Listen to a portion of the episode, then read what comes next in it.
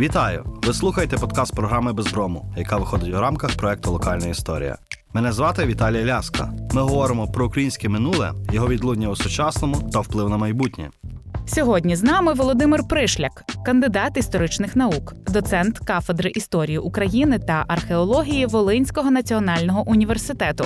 Досліджує історію та історіографію Гетьманщини першої половини XVIII століття, зокрема, постать гетьмана Данила Апостола та його добу. Пане Володимире, доброго дня. Добрий день. Дякую, що ви з нами.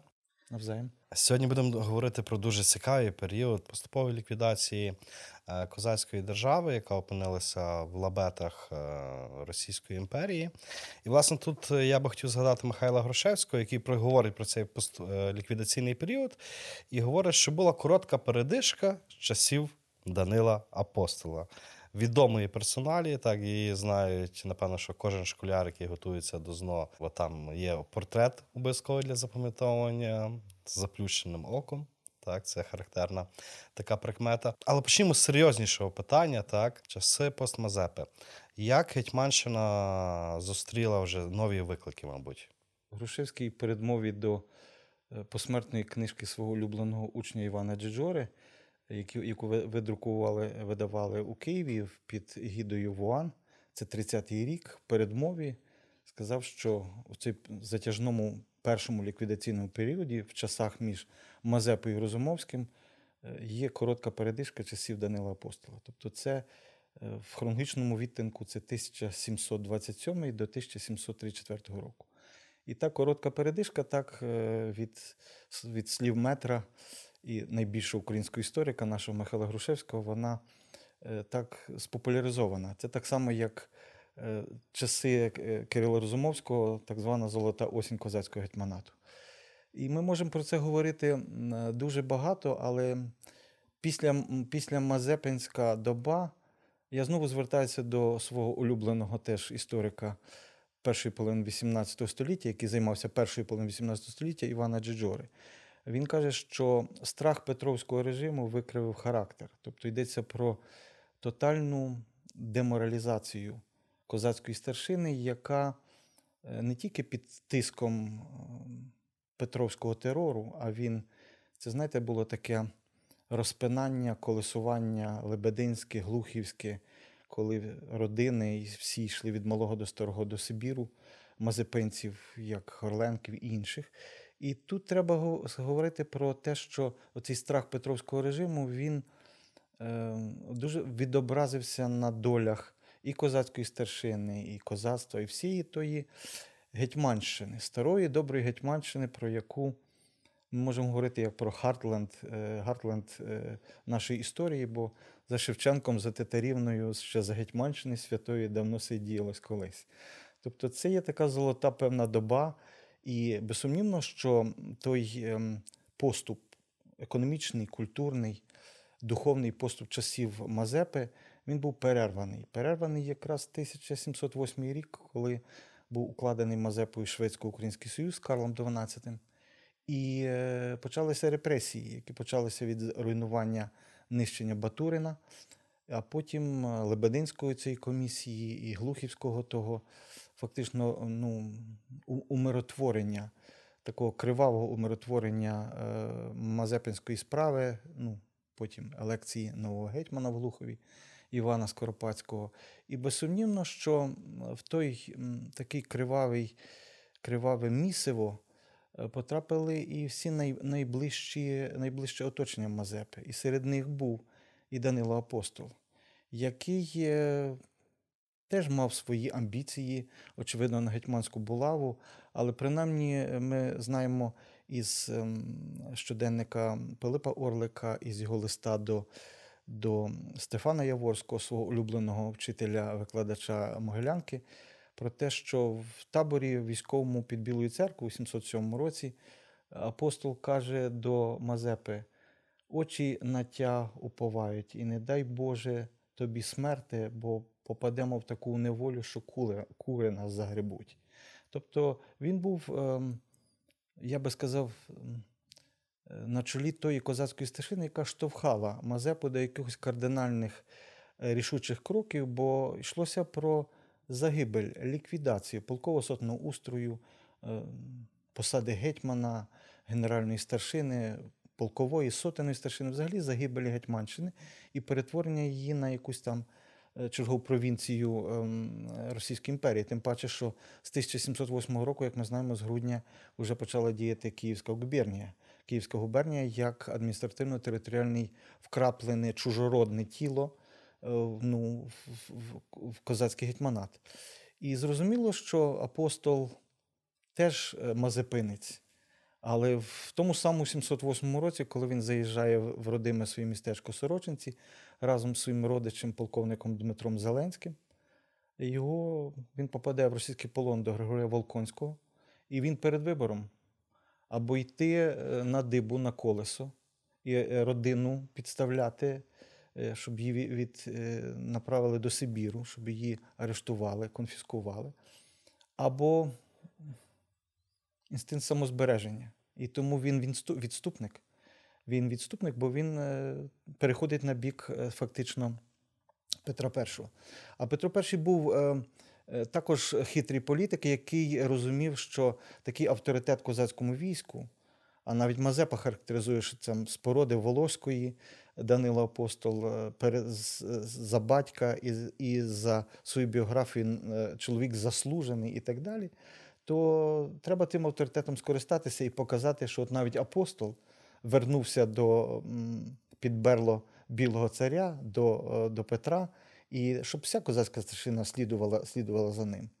І тому після Мазепинські часи це ну, дуже важкі часи.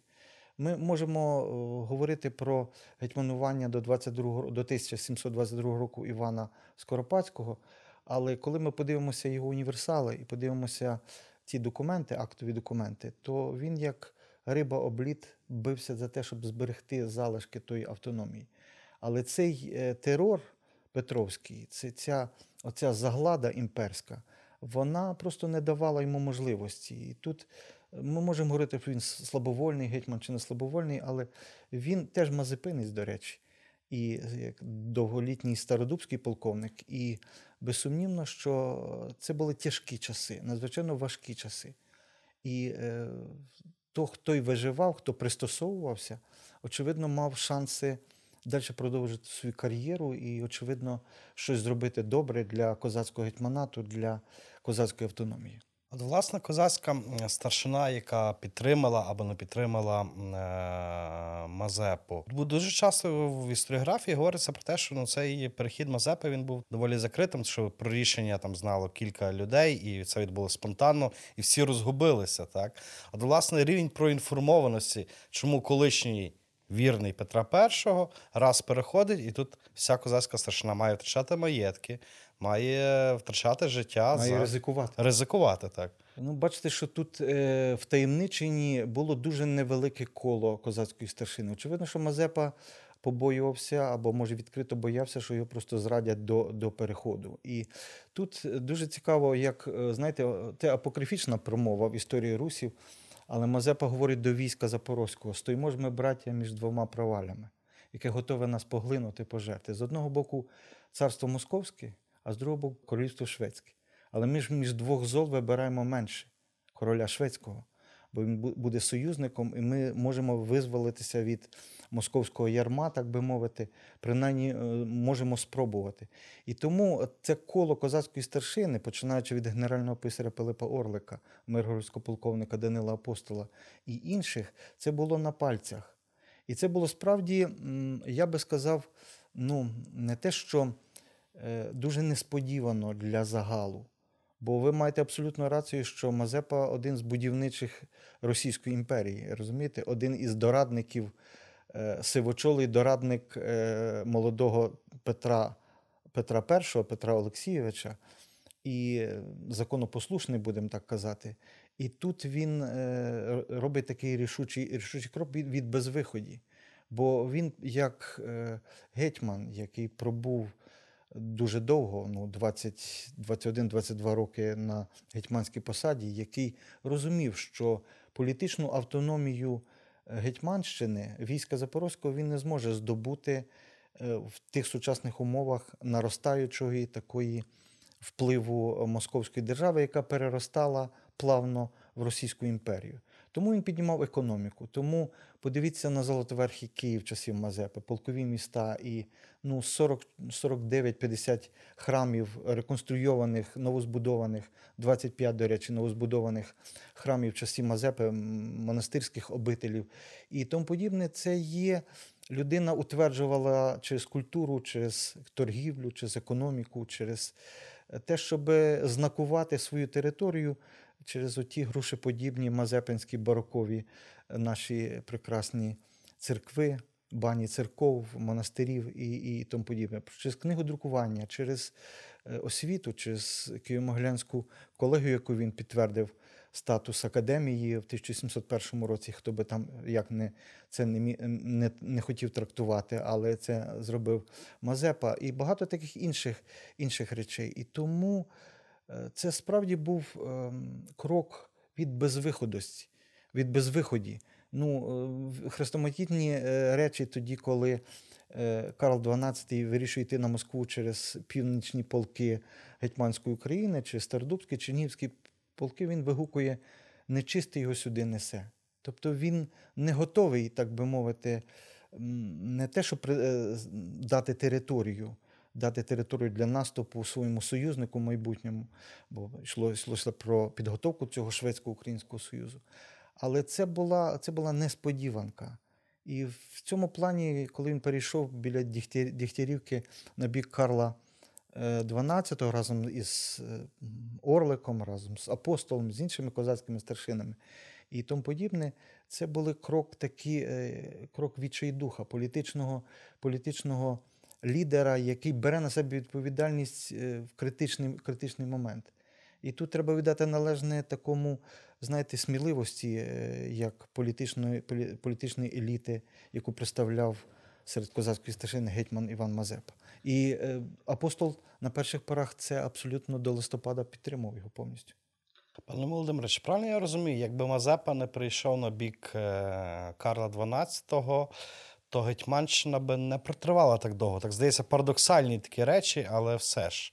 Ну, бачите, це якби, як бектологія трохи. Але е, тут є маєте рацію в тому плані, що очевидно, що м, такі політичні події, круговерт таких політичних подій, перебіг таких політичних подій, вони спровокували якісь якісні зміни.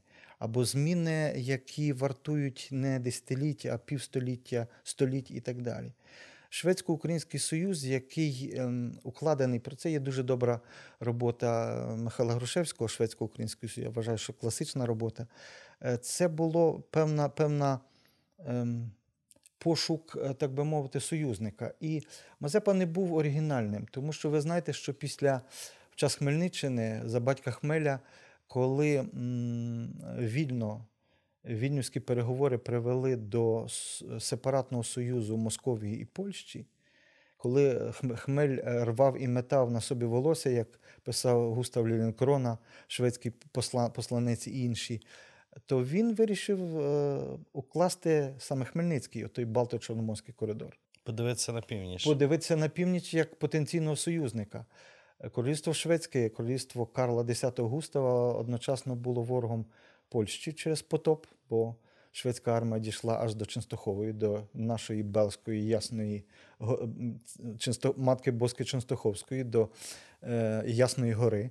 От і все було затоплено, крім е, Львова, що е, Ян Казимир давав шлюби в латинській катедрі, е, що він визволив цю Польщу від, від шведського потопу. А Лівонська війна, шведи були непримиримі вороги Московії. І так клин клином вибиваючи. Тобто саме ідеєю Шведсько-Українського Союзу вперше загорівся Богдан Хмельницький після Віленського, Віленського перемиря 1656 року. А Мазепа вже його зреалізував. От той політичний Балто-Чорноморський коридор по тому шляху із горяху грек, який був торговельний, який був через наш Галич, другий відтинок йшов і через е, Західний Буг і Віслу, тепер е, реалізував, реалізував Мазепа в, в силу тих е, тої геополітики, політичних обставин, які склалися. І я думаю, що це з одного боку був свідомий, е, свідомий вибір. такого союзника потужного. Тим паче, що Мазепа і козацькі полки воювали, допомагали Августу II е, в 705 році, 704 році. Тут козаки були на території нашої Львівщини, всього західноукраїнського регіону. От, е, і е, в Естонії теперішній, Прибалтиці. І вони розуміли, хто такі шведи, яке це військо, яка це потуга, яка, який, який великий, великий, як би там не казати, на вік, незважаючи на вік, полководницький талант Карла XII. І він це розумів, що треба ризикнути. І цей ризик був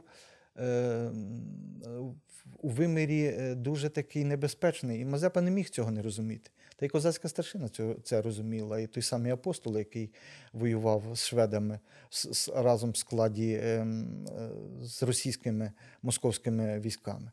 Але вони ризикнули, тому що політик має, має право на ризик.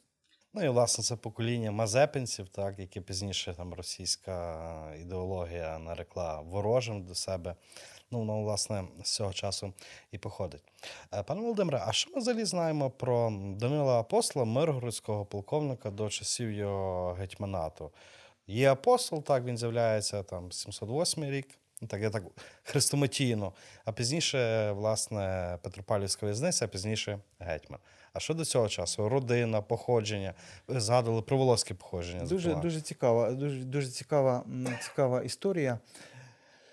Я це опублікував в деяких останніх своїх публікаціях. От зараз виходить е, записки НТШ, найновіший том 22-го року, який друкується. Е, то там є біографія гетьмана апостола в німецькій брошурі, яка вийшла в Берліні в 1728 році. А перед тим е, дуже такий відомий ляйпцизький альманах «Die Europäische Fama», Європейські вісті, європейський огляд, друкує біографію німецькою мовою Данила Апостола з його е, гравюрою, портретом. Портрет такий загальний, такий під макітру підстрижений чоловік із війська Запорозького, з Гетьманщини, з козацької України. І очевидно, що ним, ним е, цю гравюру створив відомий німецький гравер Мартін Бернігерот. От, е, до речі, е, одна з копій зберігається в нашій Львівській науковій бібліотеці імені Стефаника. Цей відбиток тої, тої гравюри. І там є біографія. Біографія має дуже цікаві риси про те, що Данило Апостол походив із волоської родини. Із, е, батько в нього був Павло Апостол, який, очевидно, в 1648 році, коли почалася Хмельниччина, е, пішов на військову службу до Ярема Вишневецького, був ротмістром надвірної хоругви, а потім одружився за доньку ем, миргородського полковника Григорія Лісницького Марію. От і е, взагалі перейшов в козацький гетьманат. І був трохи сотником, трохи гадяцьким полковником, і обіймав посаду е, миргородського полковника. За службою йому було надано хомутець.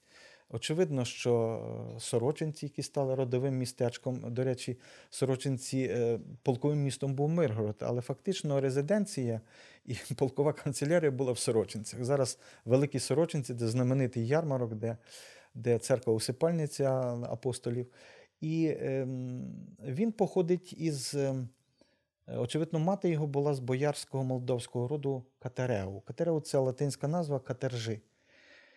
І я простежував це на рівні е, джерел, на рівні і Сейму, бо в 1676 році е, польський король дав ем, індегенат. Тобто індегенат це надання шляхетських прав е, шляхтичеві чужоземцю, ем, апостолу Катержи.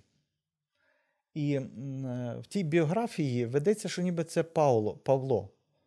Але імені Павло, Павла немає. Тобто апостол Катержи це давній молдавський боярський рід, до якого е, ну, належав, можливо, е, Павло Охрімович, як пізніше його називали. Апостол, батько Данила Апостола, але він зробив собі кар'єру вже в лівобережному гетьманаті і був миргородським е, полковником і передав це полковництво в 1682 чи 83 році своєму синові. Е, В нього було два сини Григорій і Данило, Данилу апостолу. І апостол був на посаді миргородського полковника немало, небагато, 44, майже 45 років. Аж поки не став гетьманом. І це така, такий, ви розумієте, майже півстоліття на посаді е, е, миргородського полковника. І він бере участь е, в всіх походах, низових походах, Кримському поході. Він, він войовник. До речі, в 1692 році він відбиває Великий Єсир на порубіжжя Миргородсько-Полтавських полків, а Миргородський полк вже заходив на правобережжя, бо це було це, де, де теперішні. Колишнє Браславське воєводство, пізніше, а теперішня Кіровоградська область, Дніпропетровська там частина. І цей. І Пилип Орлик, як студент, а потім вже як писар консисторії Київської, пише йому прогностик щасливий. І е, ми маємо єдиний примірник е, цього прогностика щасливого. І Іван Щирський зробив гравюру. І е, ми з колегами з, е, з Києва і з е, Гданська зробили публікацію. Тобто цього переклад українською мовою, коментарі, пояснення надрукували в Северянському літопису за е, 2019 рік. Отий прогностик щасливий. Бо Орлик взагалі, як, як ем, представник козацької еліти, був надзвичайно талановитий. І не тільки автор двома мовами Конституції, пакти і Конституції відносно прав і вольності війська Запорозького, але ще й дуже вмілий, е, вмілий ем, ритор і вмілий, е, е, так би мовити, склада, віршотворець, тобто поет, фактично, латиною, старопольською мовою і тому подібне. Ну а далі там є інша історія, бо ми маємо нотатки Пилипа Орлика, де він називає так, і в листі, е, в листі до е, свого вчителя Стефана Єворського 1720 року е, молдавським хлопом нечесної совісті і називає його сліпим миргородським бісом. І особливо, якщо перекласти з, із латині, то молдаванином з най, найглухішого кутка. Тобто, що він не має ніякого шляхетського, шляхетського права. Що це, очевидно, що це, що це апостоли просто взяли собі Е, е, Взяти, взяли собі аналогію, тому що ну, в архіві, е, головному архіві давніх актів в Варшаві поки не вдалося виявити копії того індигенату, тому що саме в 1727 році, в квітні, Август надає індигенат Данилу Апостолу. Цього немає копій, ну, можливо, вони збереглися. Е, А вже внук, син Петра Апостола, з генеральний хорунжин часів е, Кирила Розумовського, Генеральній військовій канцелярії е, подає подання, і ми маємо копію цього, цього, цього індигенату. Розумієте? Чому саме в 1727 році перед елекцією якраз і цей. У мене, я, в мене є просто сумніви. Я сумніваюся, бо сумніви і скептицизм е, здоровий в здорових рамках це, е, очевидно, є певна прерогатива історичної науки. Але поки не знайдено, не, віднай... не виявлено цього індигенату, тобто, бо навіть в копіях немає, тобто мала би в Варшаві бути е, певна копія цього. Хоча тут а в біографії це все приписано. І в берлінській брошурі, і перед тим в біографії апостола Дієвропейша Фама. Це підкреслюється. Це підкреслюється, що він шляхетського походження і, і, і, так, і тому подібне. Ну, можливо, що Павло Апостол міг бути молдавським шляхтичем, міг бути з цим, але е, в Волюміна Легом є е, апостол Катержи. Просто Катержи апостол, а не Паулюс апостол, не Павло апостол і, і тому подібне. Ну і зрештою, Павло, е, очевидно, перейшов до Ярема Вишневецького станом на 1648 рік а підтвердження аж 70-ті роки, 1676 рік. Можливо, е, йшов такий процес, тому що треба було підтвердити своє громадянство, свої заслуги перед батьківщиною, перед Річчю Посполитою чи якісь там інші матеріали. Це все особливості індигенатів, звичайно. Але тим не менше, от е, ця фраза е, Пилипа Орлика, який спочатку писав йому прогностик щасливий замолоду, а пізніше, оскільки апостол був конкурентом в нього на гетьманську посаду, а Соосонський конгрес, який е, проходив в 1726 році, до речі, канцлер е, російський Гавріла Іванович Головкін робив ставку на Орлика.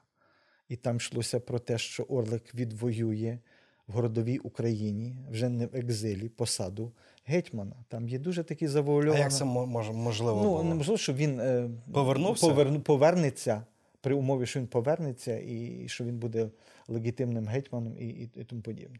Звичайно, я думаю, що це така закулісна гра російських е, які, як і колись, і тепер пробують розсварити е, національні чи протонаціональні еліти, і потім грати на тих, е, тих цих.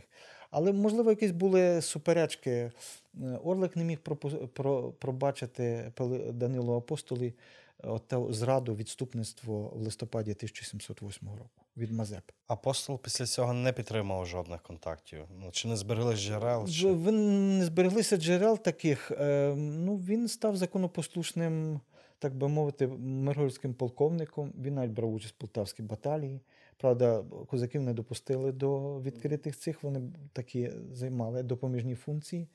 От, а потім він є законопослушним, законопослушним е, миргородським полковником, наказним гетьманом в всіх походах. Коли після підписання Ніштатського миру, миру коли Росія вийшла переможницем Північній війні в 21-му році, була проголошена імперія Всеросійська, то апостола посилають наказним гетьманом в Дербенський похід 1722 рік. Це Північний Кавказ, це Дагестан і Азербайджан. Під Дербент, на Сулак і так далі. І він там, очевидно, втрачає оце праве око. Бо є інші, різні версії, що в 705 році під Варшавою е, місцева традиція в Сорочинцях каже, що він в низових походах на Крим втратив те око, але є свідчення також і він, що він, очевидно, там і постраждав, бо е, є листування, я підняв листування, яке міститься в російському військо, державному військовому архіві військово-морського флоту, і там є листування Федора Михайловича Апраксіна, адмірала російського, до апостола від апостола, де він просить сорочинців вже в 23-му році, що він вже не має сили йти в наступний похід. Тому відправляють, відправляють Андрія Марковича, Лубенського полковника наказним, наказним і іншим. Тобто, це була, це була знаєте, такі е, вимоги імперії композитної російської, яка розширювалася і до сьогодні розширюється, і не може, не може спинитися. І ем, вони завойовували, тобто Північний Іран, вони воювали на території Дагестану теперішнього, на території сучасного Азербайджану, там Дербент, отой біля, біля Каспію, і та російсько-перська війна. Те в російській історії персидський поход Петра Великого, і Каспій, Руське озеро. Розумієте, вони, вони це є традиція, яка, яка до сьогоднішнього часу, на жаль, е, крім наших хлопців ЗСУ, е, ніхто не може її е, Спинити. спинити, розумієте? І це, це є така геополітика, яка почалася від того, як вони в результаті Переславсько-Московських угод отримали Україну за принципом Нормана Дейвіса, тої, знаєте, формули, яку він запозичив Степана Рудницького. Україна плюс Московія дорівнює Росія. Тобто, коли вони вже облапілі це діло, то вони вже не можуть випустити до сьогоднішнього часу. Вони можуть контролювати, вони мусять е, розігрувати дисидентські карти, захищати православних, захищати рускоязичних, розказати це. це Бо інакше Московія Бо інакше, інакше тоді вона не є імперія, нема Росії, нема, нема. Це, це дуже сумно і прикро, і трагічно насправді. Але він бере участь в тому, в тому поході Дербенському. Маємо записки, правда, оригінал не зберігся ем, е, Михайла Ханенка, що е, імператор приходив, приходив в, табір до Данила Апостола і там кушав ганічку і водку. Тобто ані свого горілку, як він пригощав його і так далі, бо він був підданий російського імператора і був дуже добрий полководець. Ну, е, справді, який полчани його обожнювали. Е, Це була людина, яка, очевидно, в джерелах ми це не прочитуємо, що не, не чинив кривди своїм в сотнях, полках, а навпаки, видавав універсали, дбав про монастирі і тому подібне. Але це не означає, що він був, знаєте, такий білий і пухнастий, тому що він був. Е, Такий був клановий олігархат, розумієте? Родинно, родинні соціо, така м, соціо, е, кор- корпорація, е, де все схоплено, де е, середній син Лубенський полковник, а Лубенський полк це найбільш багаточисельний. Миргородський молодшому сину Павлові, е, бо це дідизна, так би мовити, і батьківщина по спадковості. Ну, крім того, ці всі е, родинні, коли доньки повходили заміж за козацьку старшину. І це була така, знаєте, клановість з непотизмом, з, е, із кумівством і так далі. І тому подібне. Тобто тут складається враження таке, знаєте, що е, як гетьман, е, він, вони вибудовували. е, Я підозрюю, що вони будували імперію російську для свого блага. Ну, вони не, не будували в тому розумінні імперію, руський мір і так далі. Ну, бо, бо це, щоб, якщо подивитися 18 століття, то хто був творцем імперії російської? Теофан Прокопович і Стефан Яворський, фундатори Святійшого Синода, які вже засідали і жили в Санкт-Петербурзі, новій столиці. І тут сумно про це говорити, і тому е, це було суцільне таке процесуванство з точки зору. е, З точки зору джерел, з артикуляцією в джерелах, як там ніжайше подножіє, ніжайший раб і так далі. І це. Бо то був етикет певний, коли писали до, е, до, до царів, до навіть тим монархів. Там 30-літній Петро II, е, онук Петра І, ну, фактично пацан, до нікого звертається сивочолий гетьман, який пройшов Крим, Рим і мідні труби, як ніжайше подножие і так далі. Ну, тобто він, він мусить витримувати той етикет 18 століття, який був характерний для е, центру, метрополії і периферії провінції. А як цей слухняний полковник з периферії так сприйняв е, ну, по суті касування гетьманату? Так, перша російська колегія м, Полуботка не затвердили гетьманом. Е, Бачите, що е, тоді, в 23-му році, це дуже цікавий. По-перше, Данило Апостол був заарештований разом з козацькою старшиною на чолі з Павлом Полуботком, Іваном Чернишем, Степаном Семеном Савичем в Петропавлівській фортеці. Е, Тому що, е, тому що коли е, почалося зловживання отої першої малоросійської колегії на чолі з бригадиром Степаном Відліміновим, це були фантастичні надужиття фінансові і тому подібне, то безсумнівно, що в 23-му році на Коломаці були коломацькі чолоби- чолобитні, які підписував разом з козацькою старшиною Данило Апостол. Більше того, він був ініціатором тих коломацьких е, чолобитних. Більше того, він збирався з козацькою старшиною. Саме він взяв із е, бібліотеки Києво-Печерського монастиря пакти гадяцькі. Текст гадяцького трактату 1658 року про князівство альтернативу. що, так. що е, вони читали, обговорювали, як вийти з того становища, коли їх душать фактично. Бо е, перша молодість, коли це не просто е, апеля, апелятивний орган, це є те, що наш е, сучасний український історик Віктор Горобець присмерк Гетьманщини. Це є е, фіскалізм і це перетворення е, військового скарбу на частину е, казначейства, казни е, російської новопосталої Російської імперії. Це є побори, це є підготовка того населення, щоб його згодом закріпостити і, і поставити хрест на тих давніх правах і вольностях, яких, які відвоював Хмельницький ще в 1600, з 1648 року.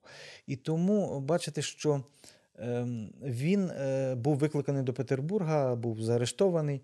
Потім заручником був його середучий син Петро, майбутній лубенський полковник. І тут треба говорити про те, що апостол дуже відчував ту, е, ту кривду.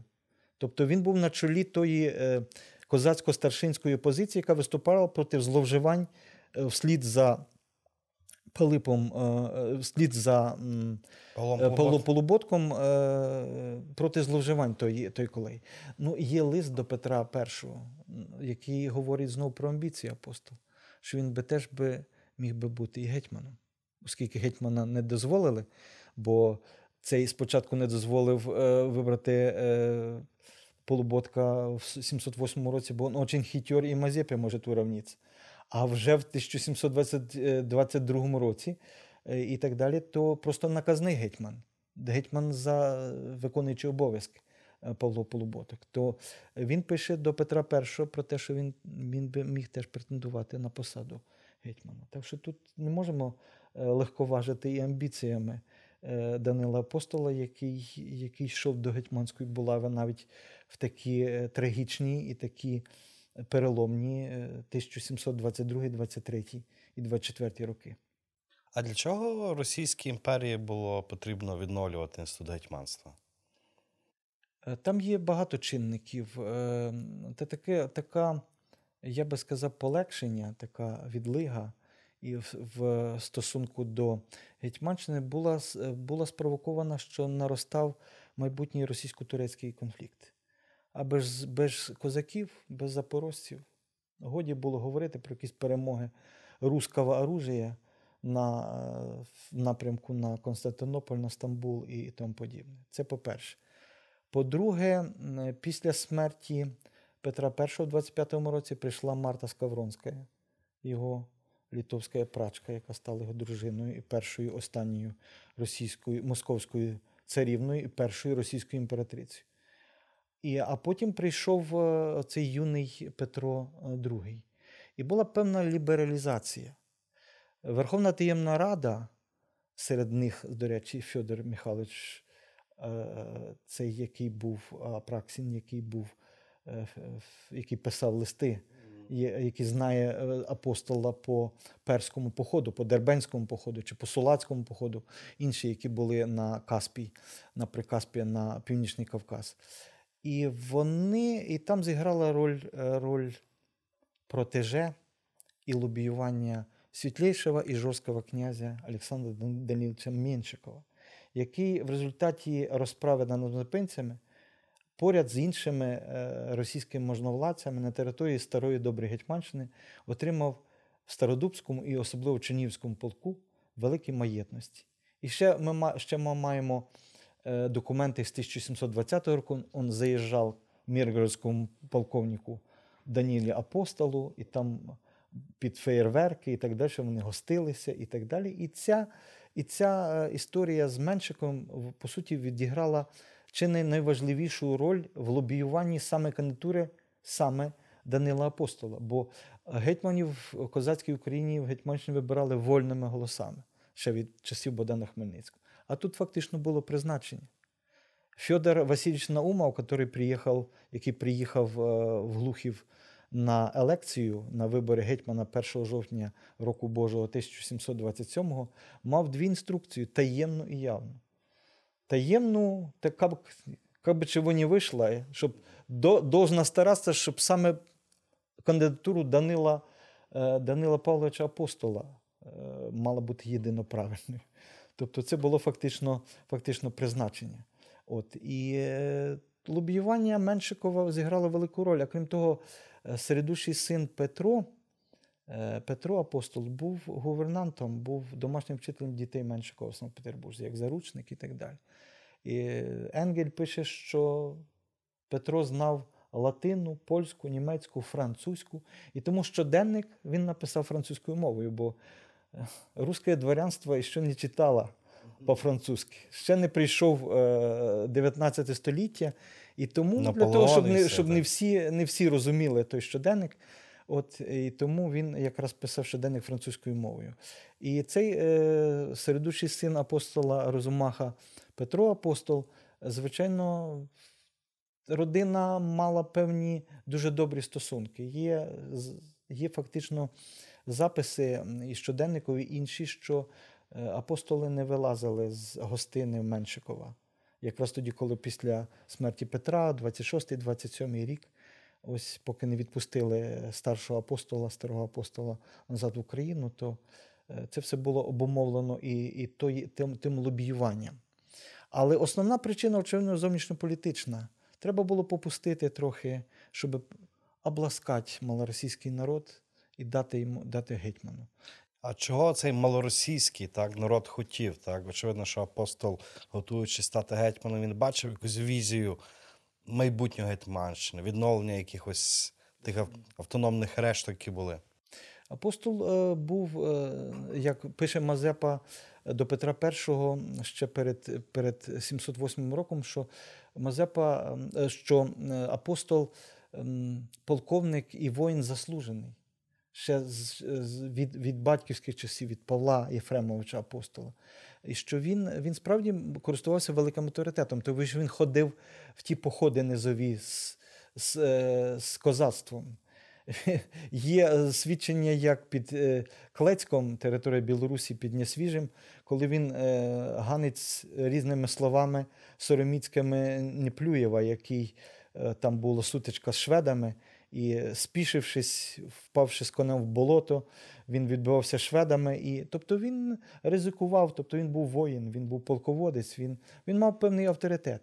Ну і безсумнівно, що ті е, дії апостола, їх можна розділити умовно до Анни Іоаннівни і е, від Анни Іоаннівни. Тобто 1700 27, 28, 29, навіть частина 30-го року це була спроба реанімації козацької е, державності.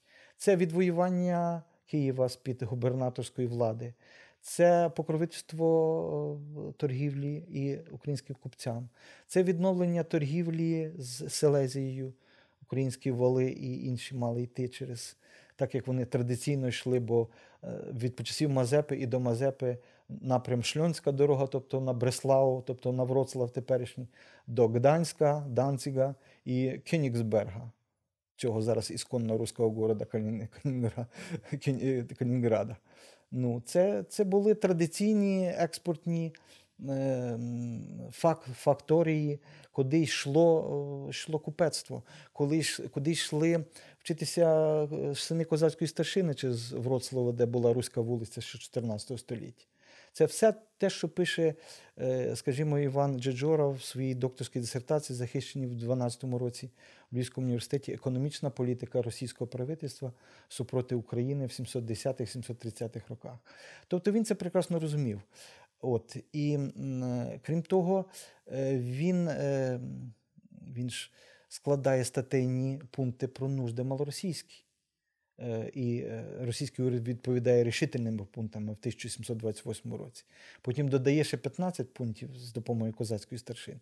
Тобто він пробує відновити е, той статус козацького гетьманату як справжньої автономії в складі Російської імперії, безсумнівно, бо інакше і бути не могло, на жаль.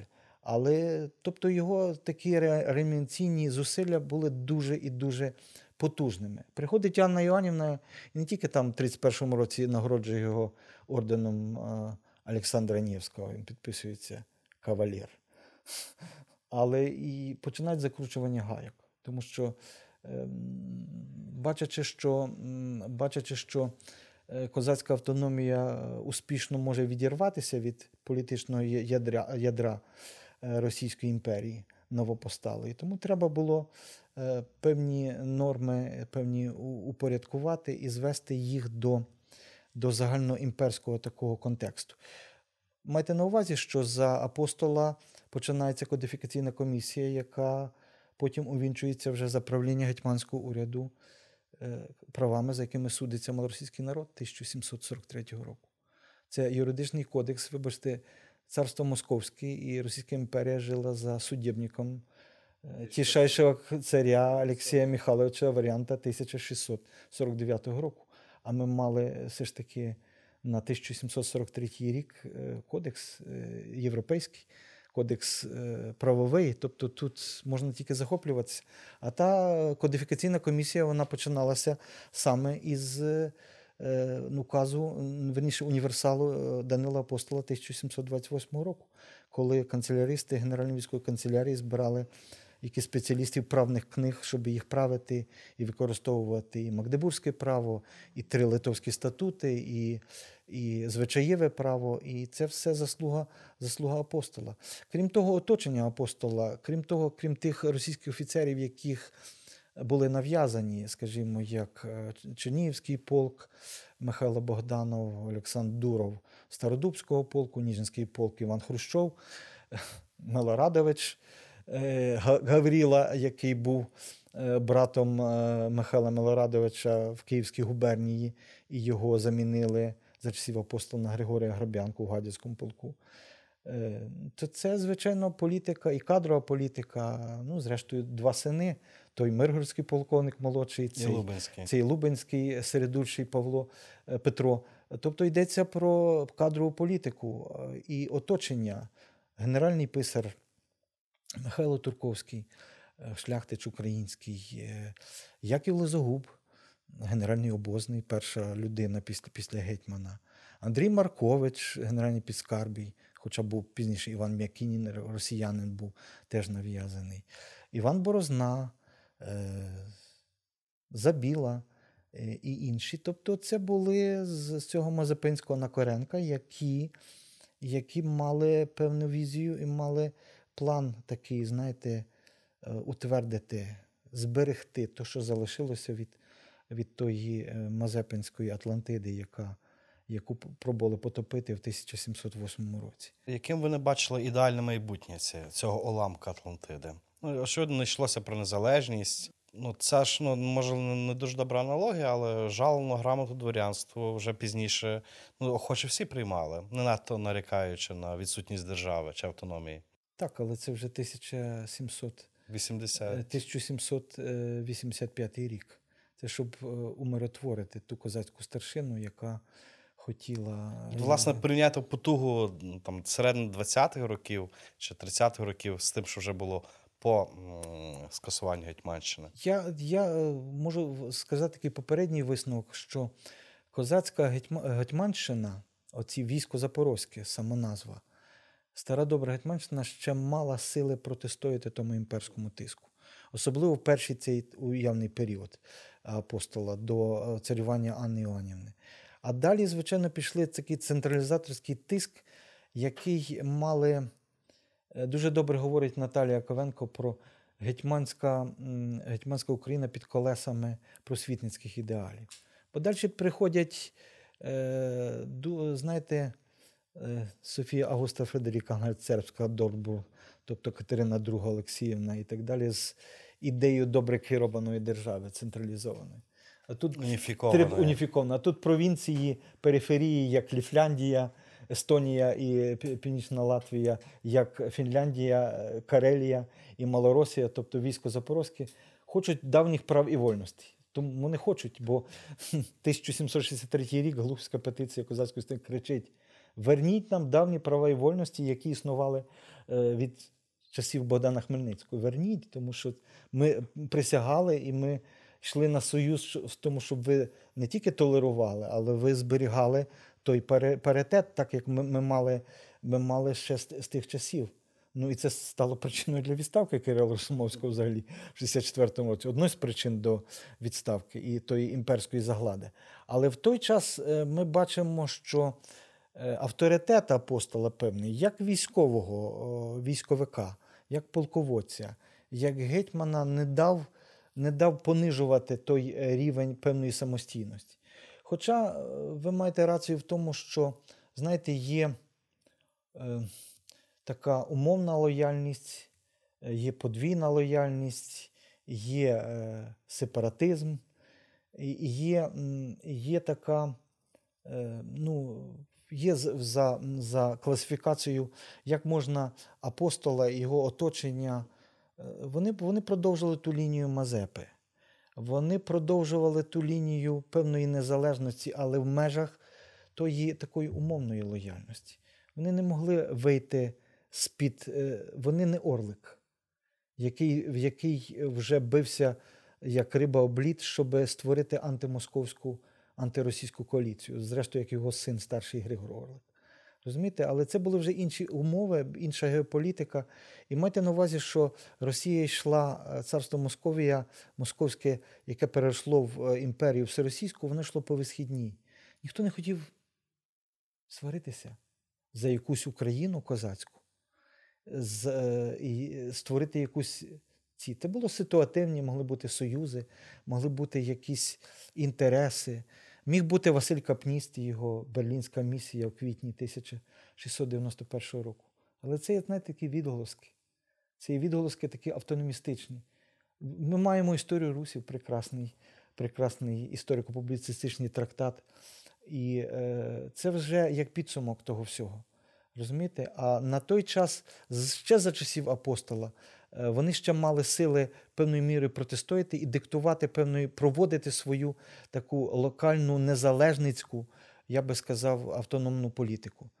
От. Але, на жаль, далі умови ставляться, коли помирає апостол після другого інсульту в січні 1734 року, то спеціальна інструкція, щоб, не дай Боже, козацька стрина вибрала гетьман.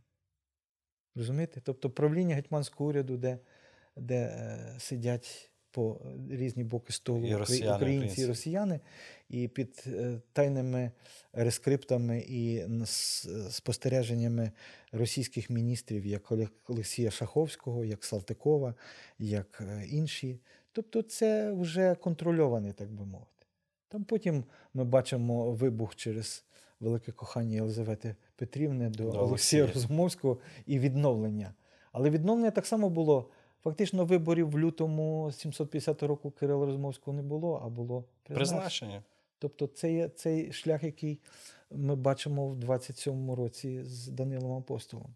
А от наскільки політику апостола контролювали оці імператорські резиденти? Наумов, Шаховський, тобто наскільки вони втручалися, чи вони наглядали? Вони наглядали і, і втручалися. Ми маємо не тільки листування, а маємо з Олексієм Шаховським, як цим маємо Салтиковим, е, до речі, і з іншими. Вони контролювали. Вони, ну, бачите, дивіться, апостол йшов всупереч. Наприклад, він е, обмежив частину консистентів, тобто розміщення російських е, військ на території полків Гетьманщини.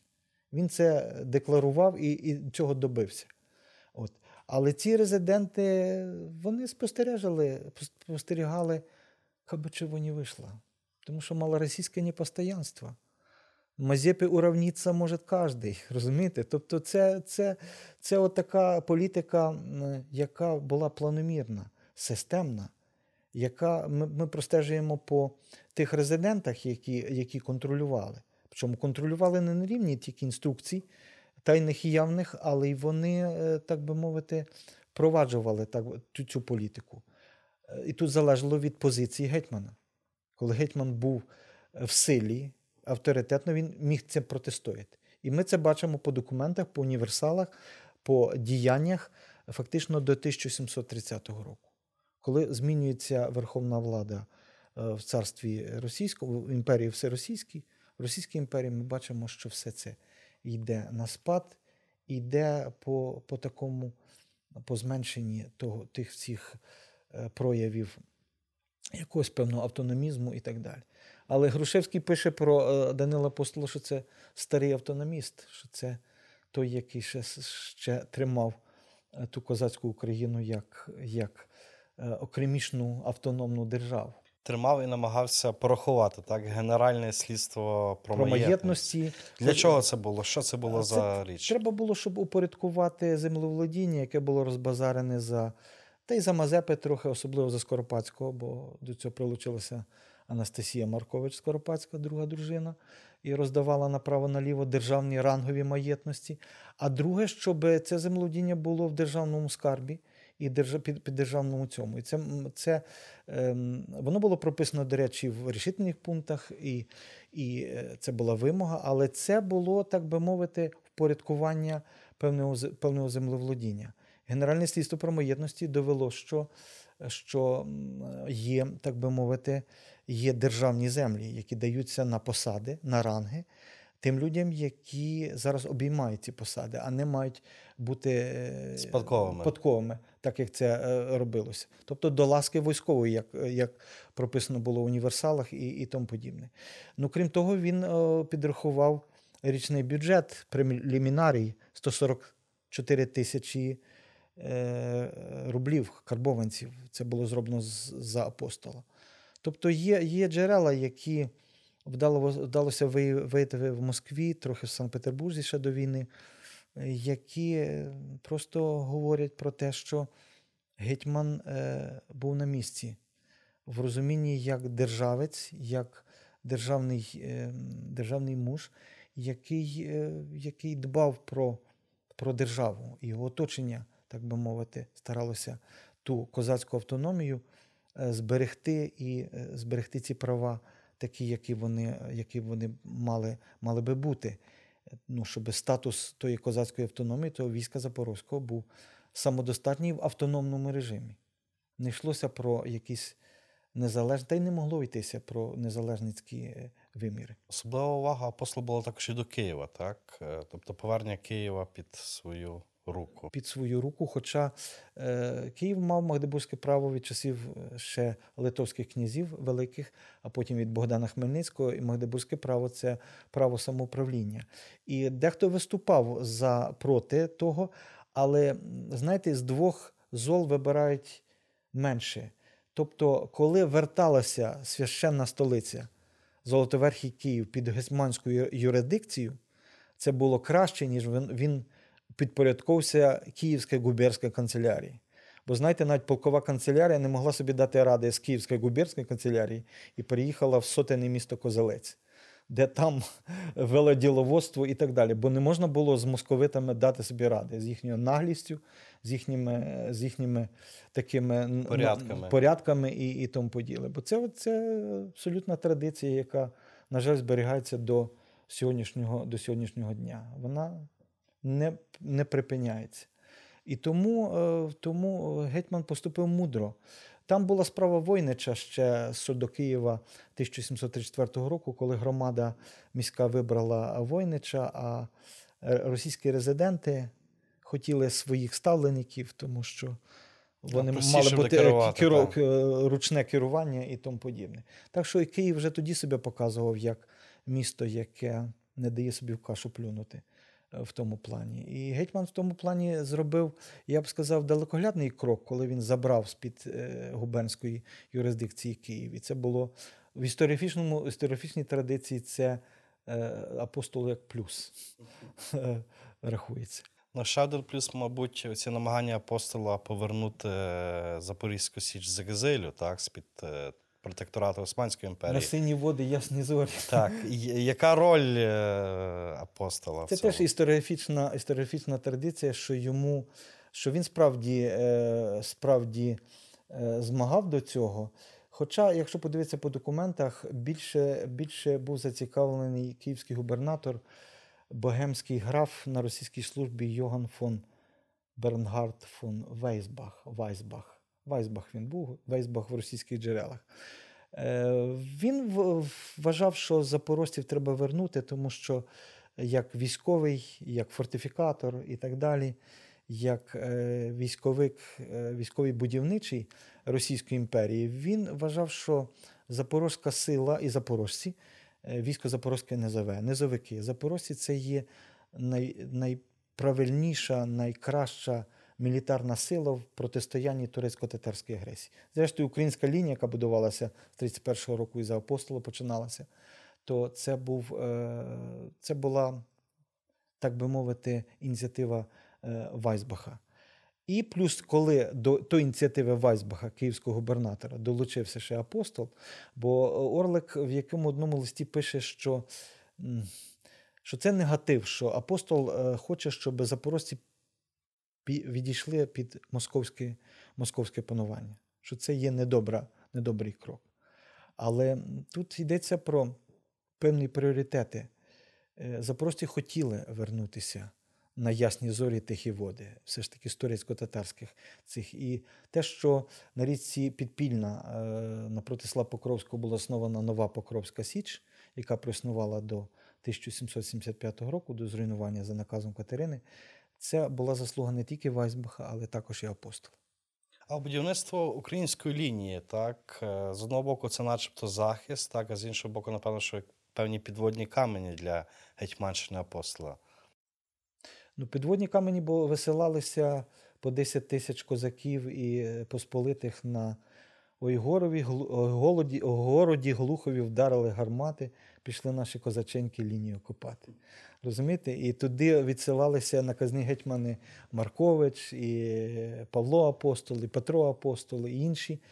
Е, Гнат Галаган, прилуцький полковник, той, який руйнував Січ за наказом Петра І Чортомлицьку в 1709 році, в травні. Ем, Це було не до життя, але тут йдеться про велика, велика лінія від Дніпра до Сіверського Дінця з, з 50 49 редутами, фортецями, всіма фортецями. От, і та лінія навіть простежується з льоту літака, навіть незважаючи на колгоспне активне будівництво, вона ще з точки зору археологічної, архітектурної, вона простежується де, деякі ці. І, звичайно, що вона не виконувала таких оборонних функцій, хоча великі чотириметрові рови, великі насипи, чагарники з терниною і колючим терням і так далі, яке було засаджене, це було просто такий непрохідний рубіж для татарської легкої кінноти, і це зрозуміло. Пізніше бу- ду- ду- будувалася вже в 70-х роках Дніпровська лінія, ще нижче. Але це якраз є, так би мовити, негатив є великий в тому, що це задіювали козацькі полки, козаці полчан і задіяли козаків, які з заступами йшли е, лінію копати, розумієте? Вони взагалі-то призначені воювати, а не копати разом із е, посполитими, з, з, возами, з кіньми і тому подібне. І це було на до життя, бо, бо це є негатив певний, тому що не всі виживали, це були важкі роботи земляні і, і, і тому подібне. А з другого боку, я думаю, що це була така, знаєте, за планом Вобана фортифікації, е, ці, е, така ідея. Царицинська лінія це була ідея Вайсбаха, який розумів, що треба від турків і татарів в майбутніх російсько-турецьких е, збройних конфліктах мати такі укріп, укріп райони, такі своєрідні. От, і це було визначено якраз, якраз е, про, під час гетьманування Данила Апостола. Ну, вона проривалася з 31 року, 1731 до 1736 року. Але є багато документів, зокрема в російських архівах, навіть планів, як вона проривалася, бо це були фортифікації для насамперед царської армії, для, для того, щоб ці оборонні, так би мовити, фортифікаційні, фортифікаційні об'єкти. Е, Мазепа відомий як великий покровитель е, культури, так? Е, Апостол гетьман, який більше орудував пером, аніж шаблею. От, власне, ставлення апостола до культури і, можливо, якісь культурні здобутки, залишки з його епохи. Культурні здобутки ми можемо так по Києву подивитися на дзвіницю в Видобицькому монастирі, яка збереглася з прекрасними такими звіздами золотими, е, жовтими на синьому полі і на виходом на, на лівобережний Київ, тепер забудований на оболоні і так далі. Ми можемо говорити про відновлення субсидій 200 карбованців щорічно в 1729 році на отримання Києво-Могилянської академії.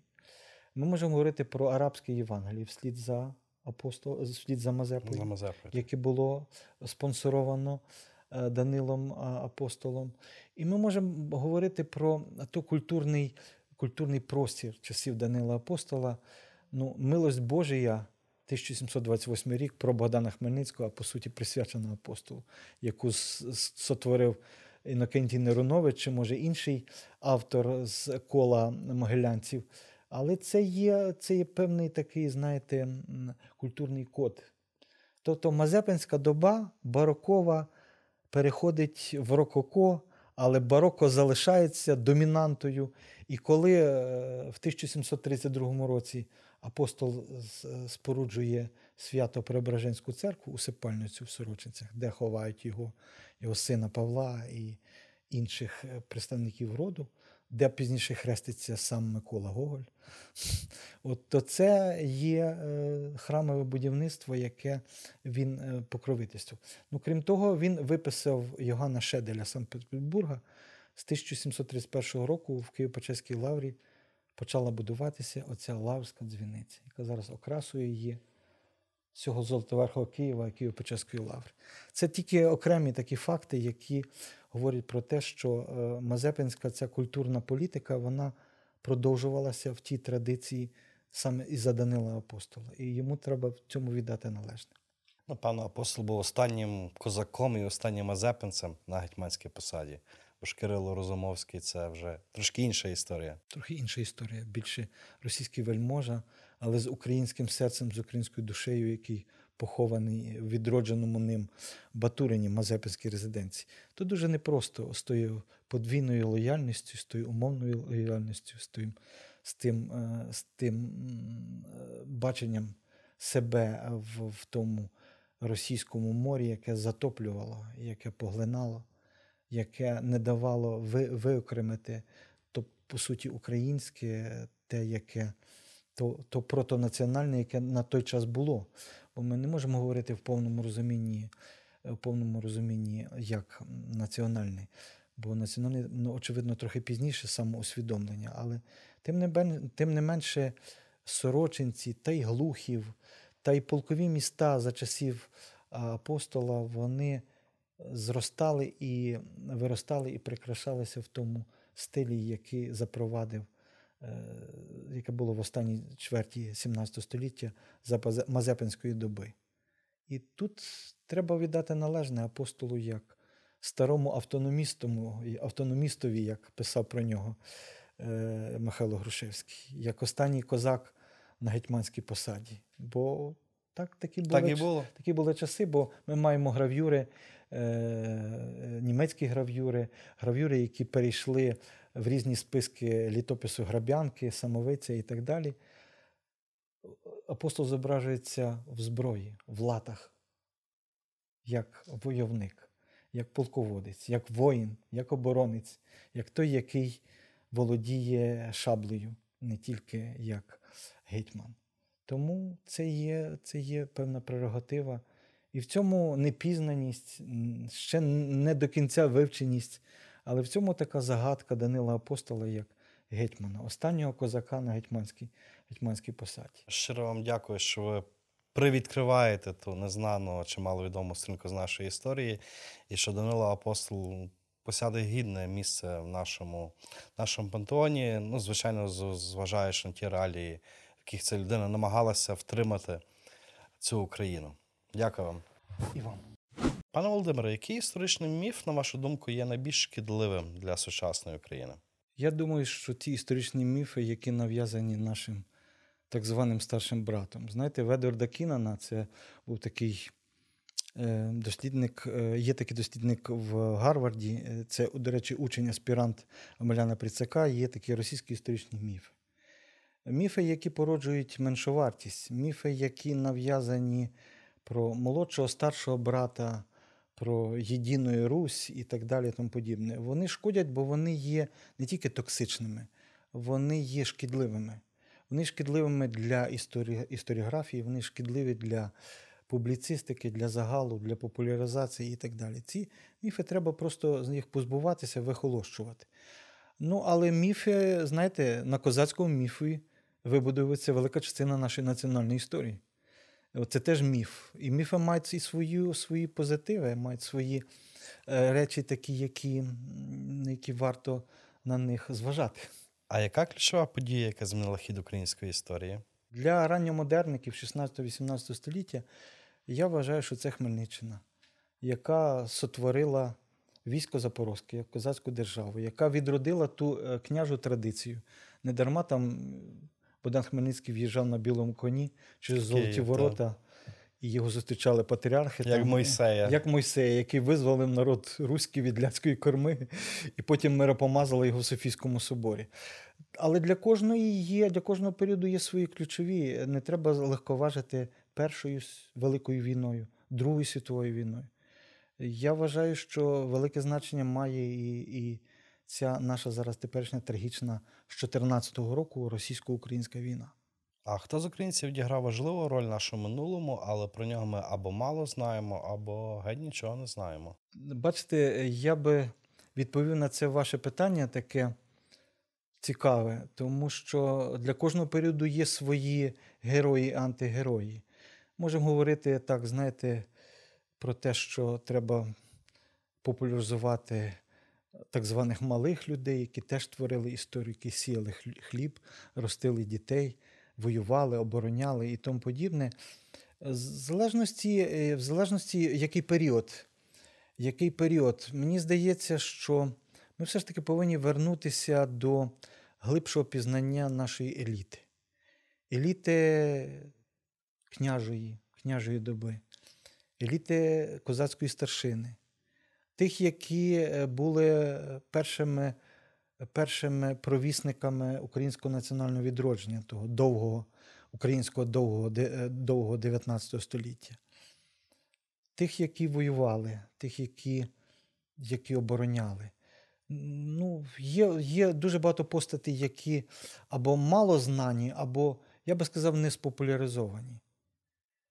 Є меценати, які які любили Україну до глибини своєї власної кишені, як Євген Чекаленко, скажімо. І багато інших таких таких е, речей. Ми взагалі по-новому по, по треба подивитися на ті ключові постаті, по ті просопографічні портрети, навіть наших гетьманів. До них треба продивитися не з точки зору традиції історіографічної. Там, знаєте, на кшталт Іван носить плахту, а Настя булав. Треба подивитися через призму Атфонтес, через призму джерел. Бо тих джерел є купу, а ми не маємо виданих всіх універсалів українських гетьманів. Наприклад, знаєте, мене дуже е, так цікаво, я розказую навіть своїм студентам про Івана Лукача Бутича. Коли був перший круглий стіл в Славську 1990 року, у вересні, е, Орес Субтельний вів е, секцію по козацтву, і була дискусія, чи військо Запорозьке це була держава, чи не була. І тихим голосом Іван Лукич став і сказав: дискутувати чи не дискутувати ми можемо довго. Давайте будемо видавати універсали українських генів. І вони вам докажуть, чи була держава, чи, була. І він видав і з Керпякевичем довершив е, документи універсали Богдана Хмельницького в двох томах. Через НТШ наше видав універсали Івана Мазепи. Його учні вже видали універсали Павла Полуботка. Але ми не маємо комплексного універсалів Івана Скоропадського, того самого Данила Апостола, бо їх дуже багато. Кирила Розумовського і так далі. Тобто на цьому я думаю, що треба перти плуга і засукати рукави, щоб щоб е, це зробити. Тому що ми мусимо наповнювати джерельний простір. Бо джерела це теж е, по-різному можна їх трактувати, але треба їх видати. І, і не тоді просто видати, так. видати з коментарями. І тоді тоді будемо рухатися. Тоді дискусії будуть. Дискусії будуть. Тоді ми можемо будемо рухатися далі. Продовжуй, будь ласка, фразу Історія важлива, тому що. Історія важлива тому, що це наше коріння. Наше покоління мене, знаєте, як кадри в кіно. А що історія? Історія коріння. Чим глибше, тим міцніше стоїмо. Напевно, що так. За Володимиром Виниченком українську історію не можна читати без брому. От наскільки цей стереотип нації жертви визначає нас саме зараз? без брому. Ну, Це вислів Володимира Венеченка, який був у відставці від Української центральної ради на на Чернечій горі в, в Каневі. Це його його думка. Ну, А що історію польську, французьку, німецьку, російську? Там не можна читати без брому. Російську історію, мені здається, там бром не допоможе. Там треба якісь е, інші е, сучасні заспокійливі ці, і ті не допоможуть. Кожна національна історія вона є трагічна, вона є дражлива, вона є суперечлива. Але тут бачите, що я українську історію, вона ж не є така легенька, як пір'їнка, яка злітає до хмар і так далі. Вона є нормальною історією. І там є, е, звичайно, без брому не обійтися, без заспокійливого засобу. Але я думаю, що ця жертва, ця травма, вона також і формує націю. Розумієте? Ми можемо дискутувати про, про голодомор, скажімо, але пам'ять про голодомор, історична пам'ять, вона є надзвичайно важливою. Чи ми її бережемо, чи ми її плекаємо, чи ми її занихаємо. Бо в, в Росії теж був голод, і вони це називають соціоцидом. Але в них не було ні заград отрядів, ні, ні чорних дошок, в них не було канібалізму, хоча Поволжя завжди там голодувало. Завжди голодувало. На, ти- на тих землях воно постійно чомусь, чомусь голодувало. Але тут йдеться про, про. Він і шкодить цей, цей е, наратив жертви. А з другого боку, він е, е, вик, ви, викристалізовує національну історичну пам'ять. Це теж дуже важливо.